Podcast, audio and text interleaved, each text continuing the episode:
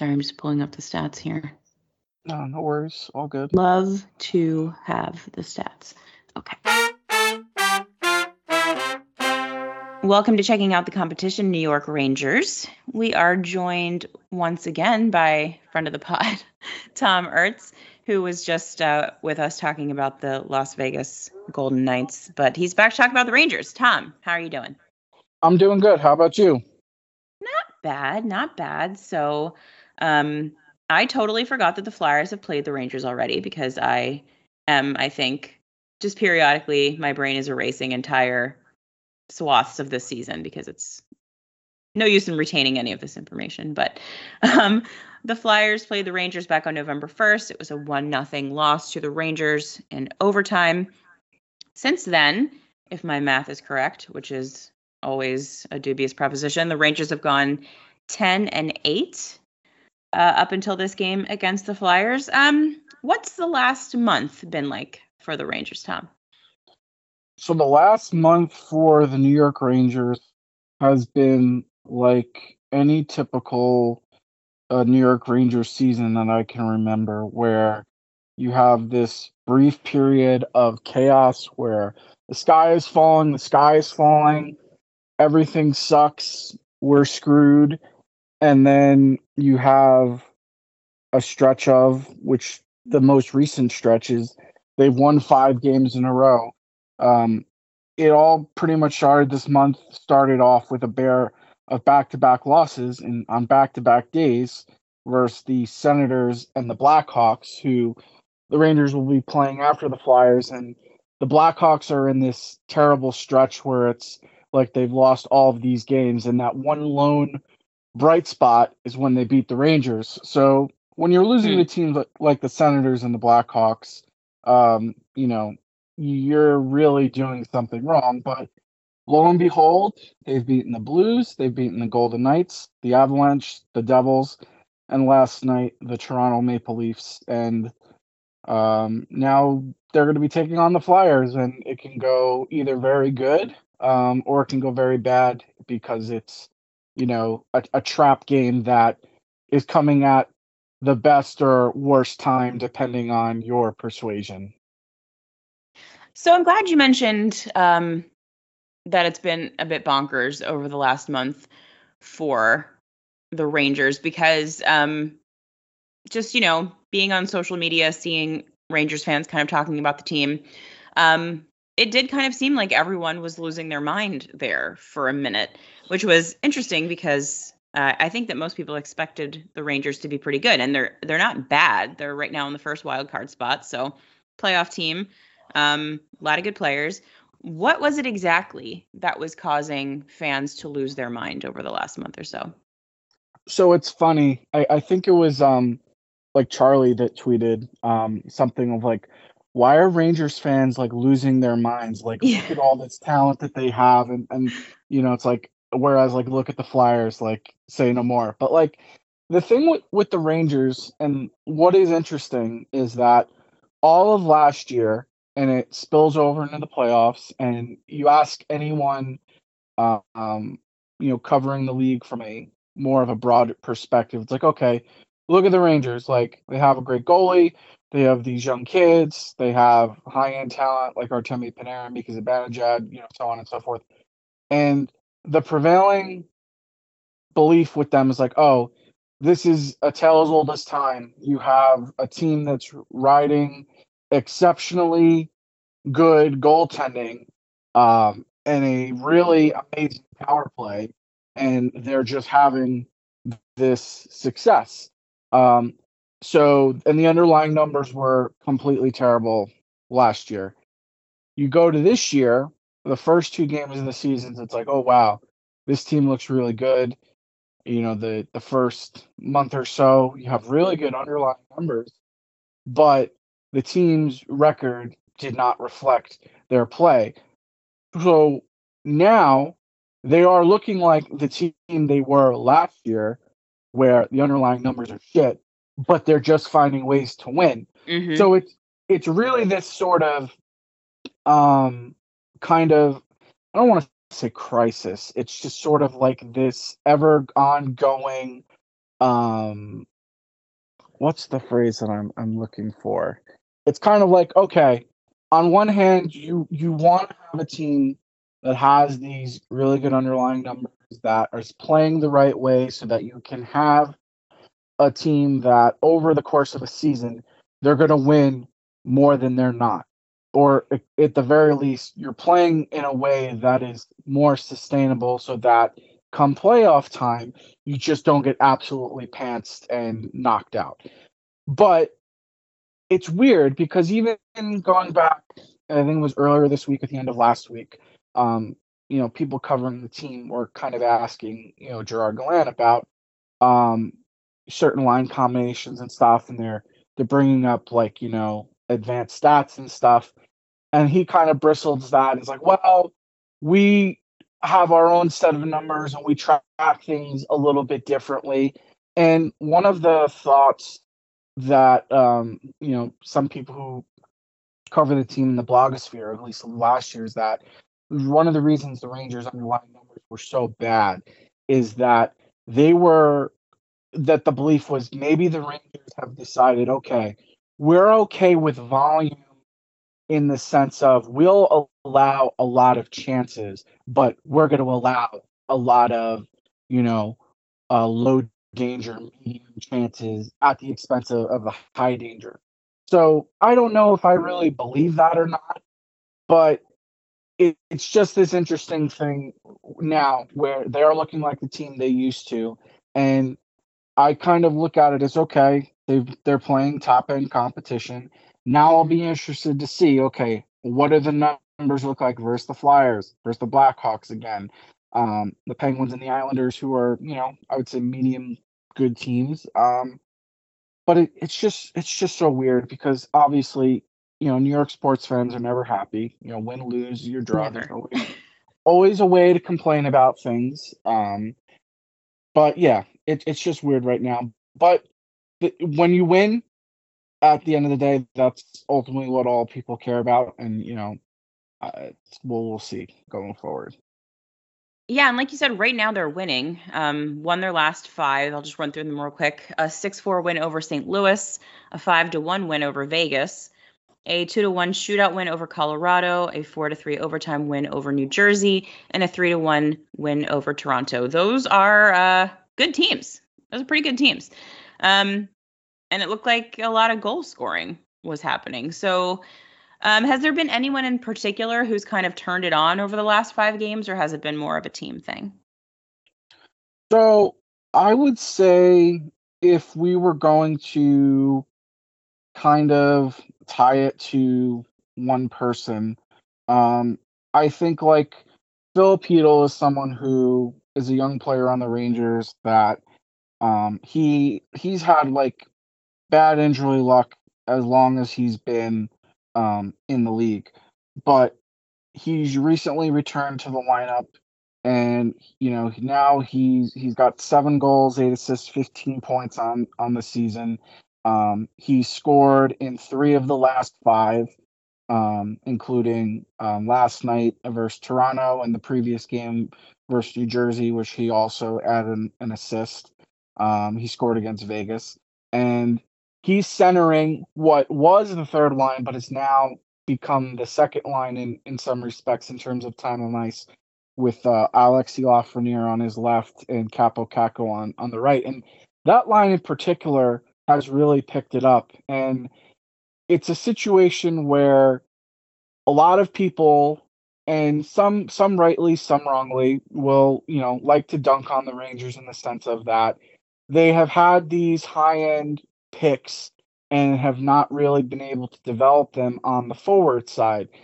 And it's like oh they're really like and a lot of it had to do with when um you know Jack Eichel before he was traded to Vegas, like there was a lot of talk of like, oh, the Rangers are going to try to trade for him from Buffalo, and you know, like there was this list of untouchable players, and it's like, oh, Alexis Lafreniere really untouchable. Oh, Kakko really untouchable. Like look at their numbers, and the defining factor and was like last night they score a power play goal and they're on the Rangers' second power play unit, and that's because the first unit, which generally plays a minute 30 of the two minutes, you have Panarin, you have Zibanejad, you have Adam Fox, you have Chris Kreider, and Vincent Trocheck. Like, if you have really good players that are able to execute on the power play, but there's no room for any one of those kids. And, you know, look at any recent draft, look at the top end players.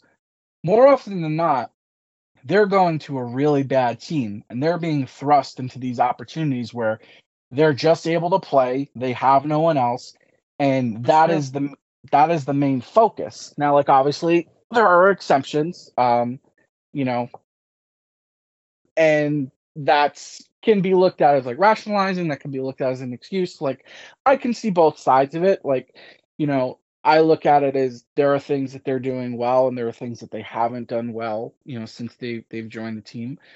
But right now, they are some of the more valuable players on, on the squad, and they're doing it with limited special teams, um, at sometimes limited five on five time.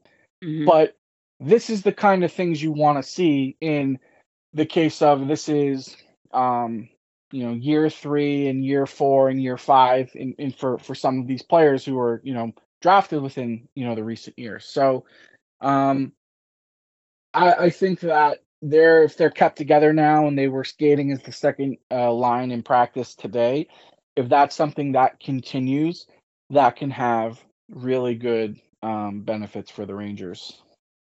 This is kind of a, a random broad question um, so if you can't answer it, don't worry about it. But it just popped in my head. So sure. I just think about a guy like um like Jack Hughes on the Devils. Obviously, like coming on, especially this season, like crazy, looking like one of the top players in the league. He seems to be for the Devils essentially like the main piece that's driving mm-hmm. their success. Right. One one of one of a few, but one of the main ones. Um, is there any worry for you as a Rangers fan that the team has all of this top end talent in Panarin, Zibanejad, Kreider that are a little bit on the older side? And if if they're keeping which I think is kind of like the vibe that I was getting from your answer there. If they're kind of keeping guys like Kakko and Lafreniere, not keeping them down, but like making them a less central piece to the success of the team. Do you worry that long term that'll kind of put the Rangers at a disadvantage because these guys won't have learned how to be like the guy on a team? I think yes and no. And the the best way I'll answer that is and like this kind of sounds, you know, hyperbolic, but short of winning a Stanley Cup this year, there's going to be changes. And the reason I say that is because um, James Dolan is not very patient. Um, we all know how the Rangers were on this trajectory, and then he fires Jeff Gorton, he fires John Davidson, and then shortly after that, you know, David Quinn is fired at the end of the season, and then in comes a promotion for Chris Drury, and in comes, you know, hiring of Gerard Gallant. And prior to this win streak, you know, there were murmurs that the Rangers were, or you know, James Dolan was kind of, you know, like looking at this, and there might have been a chance that, and heck, there even still might be a chance that Gerard Gallant gets fired. Now, I yeah. think that's less likely now than it was prior to this. Um, but I definitely think that there's there's going to be decisions that have to be made just financially because you have guys that are going to be needing new contracts up this summer. Like Chytil, someone who's going to be arbitration eligible, and um, he if he has the season he has going on, he could put the team in a spot where he's able to contractually, you know, and get get a lot of money from them. Now the Rangers haven't had a case go to arbitration since 2009 where they walked away from Nikolai Zherdev, who I believe after that ended up on the Flyers. I don't know if it was directly after that, but it he was there for saying, a minute. Yeah, uh-huh. yeah. a, a long, long way of saying is they they rarely go to arbitration, but um, I do think that we're starting to see a little bit of the changing of, of the guard in the sense that um, Chris Kreider has been a top six player for the Rangers, and I would say that he's still considered a top six player for the Rangers, and he's having a good season. But as of late, he's been used at least from five on five on the third line and away from Mika Zibanejad, someone you know who yeah. he's always played with. So I think that in a way that they're starting this sort of trial run of okay, can we give the kids more space? Can we try and make them more of the focus? And if they are ultimately unsuccessful this season, then you will see a situation where it's like, okay, we need to move at least one or two people out so that we can give more of a run for these kids. Mm-hmm. Um, and, and I wouldn't even be surprised if if they then evaluate like, okay, maybe it is instead we do need to move one of the kids for another kid. But I would hold caution on that because, you know, I look at cases of like, okay, Larry, um, Valeri Nichushkin with Colorado, you know, he was a top 10 pick with Dallas. He had a year where he didn't score a goal at all. He's let go. Colorado takes a chance on him and he just is blossomed and he signs an eight year deal after one year or, or, or, one big year in Colorado. So again, like development is linear and, and yeah. it's in the sense of like, you know, Jack Hughes is exploding because he's a really talented player and they've been amping it up. Whereas I think if you have someone, whether it's Kakko or Lafreniere, playing consistent top six minutes while also getting some power play times, just by function of, you know, randomness, you'll have maybe 10 or 15 more points in a season.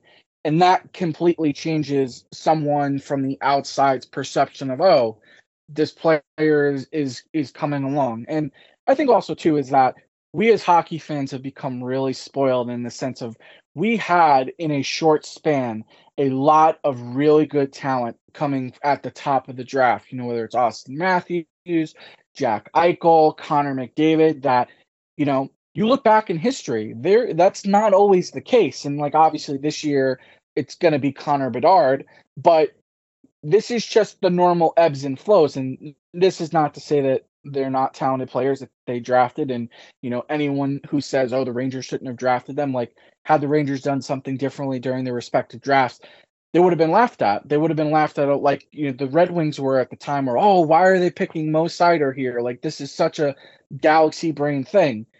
It's, it's you, you're you're damned if you do, you're damned if you don't. But the long, the short answer to a very long rambling is, um, I do think that after this season, whatever happens, there will be changes that will sort of sort themselves out.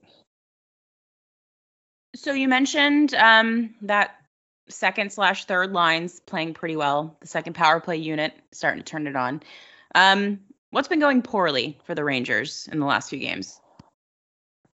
Um, what's been going poorly is I would say that um, obviously the underlying numbers have been really bad, and and part of that has been primarily um, defense related. Um, Jacob Trouba is having a god awful season, and part of it is he's battling injuries, but there's the you know the old saying like you know in all sports is if if you were playing, then you can't use that as an excuse. And he's playing, so you know it's on him to figure it out. And especially as the captain of this team, a team that went several years without being a captain, um, I would think that in games in November and December, you could have the, you know, the recognition to say, I'm compromising my team. And in, in some cases, he's, you know, paired with a young defender who it's putting them in a bad spot because they're being evaluated for their play and, and in some cases Trouba is doing things that are exposing them and you know they are it's affecting how they're evaluated so um I would say that's like a big thing whereas a lot of the goals against and it's it's funny like and you know even my uh my nephew who's gonna be ten. Like we we watch the games together, and it's I'll be out of the room, and I'll come back and like oh goal against, and he's like oh Trouba again, Trouba again, and it's it's just always him, and I feel bad for the guy. Um, but again, he's the captain. He's playing. He's actively deciding to play. Um, and if he's gonna be in the lineup, like there's not much more you can really like say about that. Um, but I would say that's the biggest thing because offensively things have been going well. Line construction has been decent. Um, but yeah, defensively, you know, and it's it's something that has been an issue with this team because they are actively deciding to play people that um, you kind of know how bad they are. Mm-hmm. Um, I just think of like uh, like Micah's tweet about oh one day NHL coaches will play young players who might be bad versus uh, veterans who they already know that they yes. are bad. God, the dream, like, right? yeah. Um, but that like the two things like sum up the New York Rangers. That tweet and the the we may win but we may die. Um, th- yeah. those two things are are things I just look at and go, yeah, this is it, hundred percent. So you think there's anything else important going on with the Rangers right now that we should know about heading into this game? Um, I'll be interested to see who's ultimately in goal. Um, the Rangers will be playing back to back, um, like I said earlier, and um, if it's Jaro Halak, that could make this game a lot more interesting. Um, just because it's been a situation where he started eight games this year. He's won one game, lost six uh, in regulation, and one in overtime. Um, and that is a microcosm of the Rangers season, whereas the inability to get wins from a backup goalie puts additional pressure on the starter um, that when they struggle, you really have um, no breathing room. So yeah. um, that's the only thing that I would say, like um, regarding the Rangers. But other than that, I I would say that I'm expecting this to be um, a little more lively than the 1-0 game we had earlier this season. Here's hoping. I could use a, a little bit of a fun hockey game. Just no overtime, for the love of God. Oh no yeah, overtime. Exactly. Give me a final score for this game, Tom. I'm going to go with a final score of four to two with an empty net goal. I love this. Four two Rangers, I'm guessing, right? Yes, that's yeah. four two Rangers. Unless it's a lock, then it could really could go anyway. I am going to say um, I'm going to this game, so for my own personal satisfaction, I would like to see something incredibly ridiculous, like a six to four Flyers win. Will this happen? No. Could the Flyers possibly score six goals in one hockey game? Almost certainly not. But I'm going to try to manifest it. It is great to dream. it's all we got this season, Tom. Um, if you would like to, you can tell people where they can find you on the internet. Sure. You can follow me um, or find me on Twitter as long as it's you know around. Well, you know that's uh, up in the air these days. Uh, at Tom Rich Jr. And then obviously uh, I'm at Blueshirt Banter, and I'm also at uh, Knights on Ice. Tom, thank you so much. Thank you everyone for listening. I hope that the Flyers give us a good one and stay the hell away from the overtime loss. Tom, I hope you enjoy the game too. Go Flyers.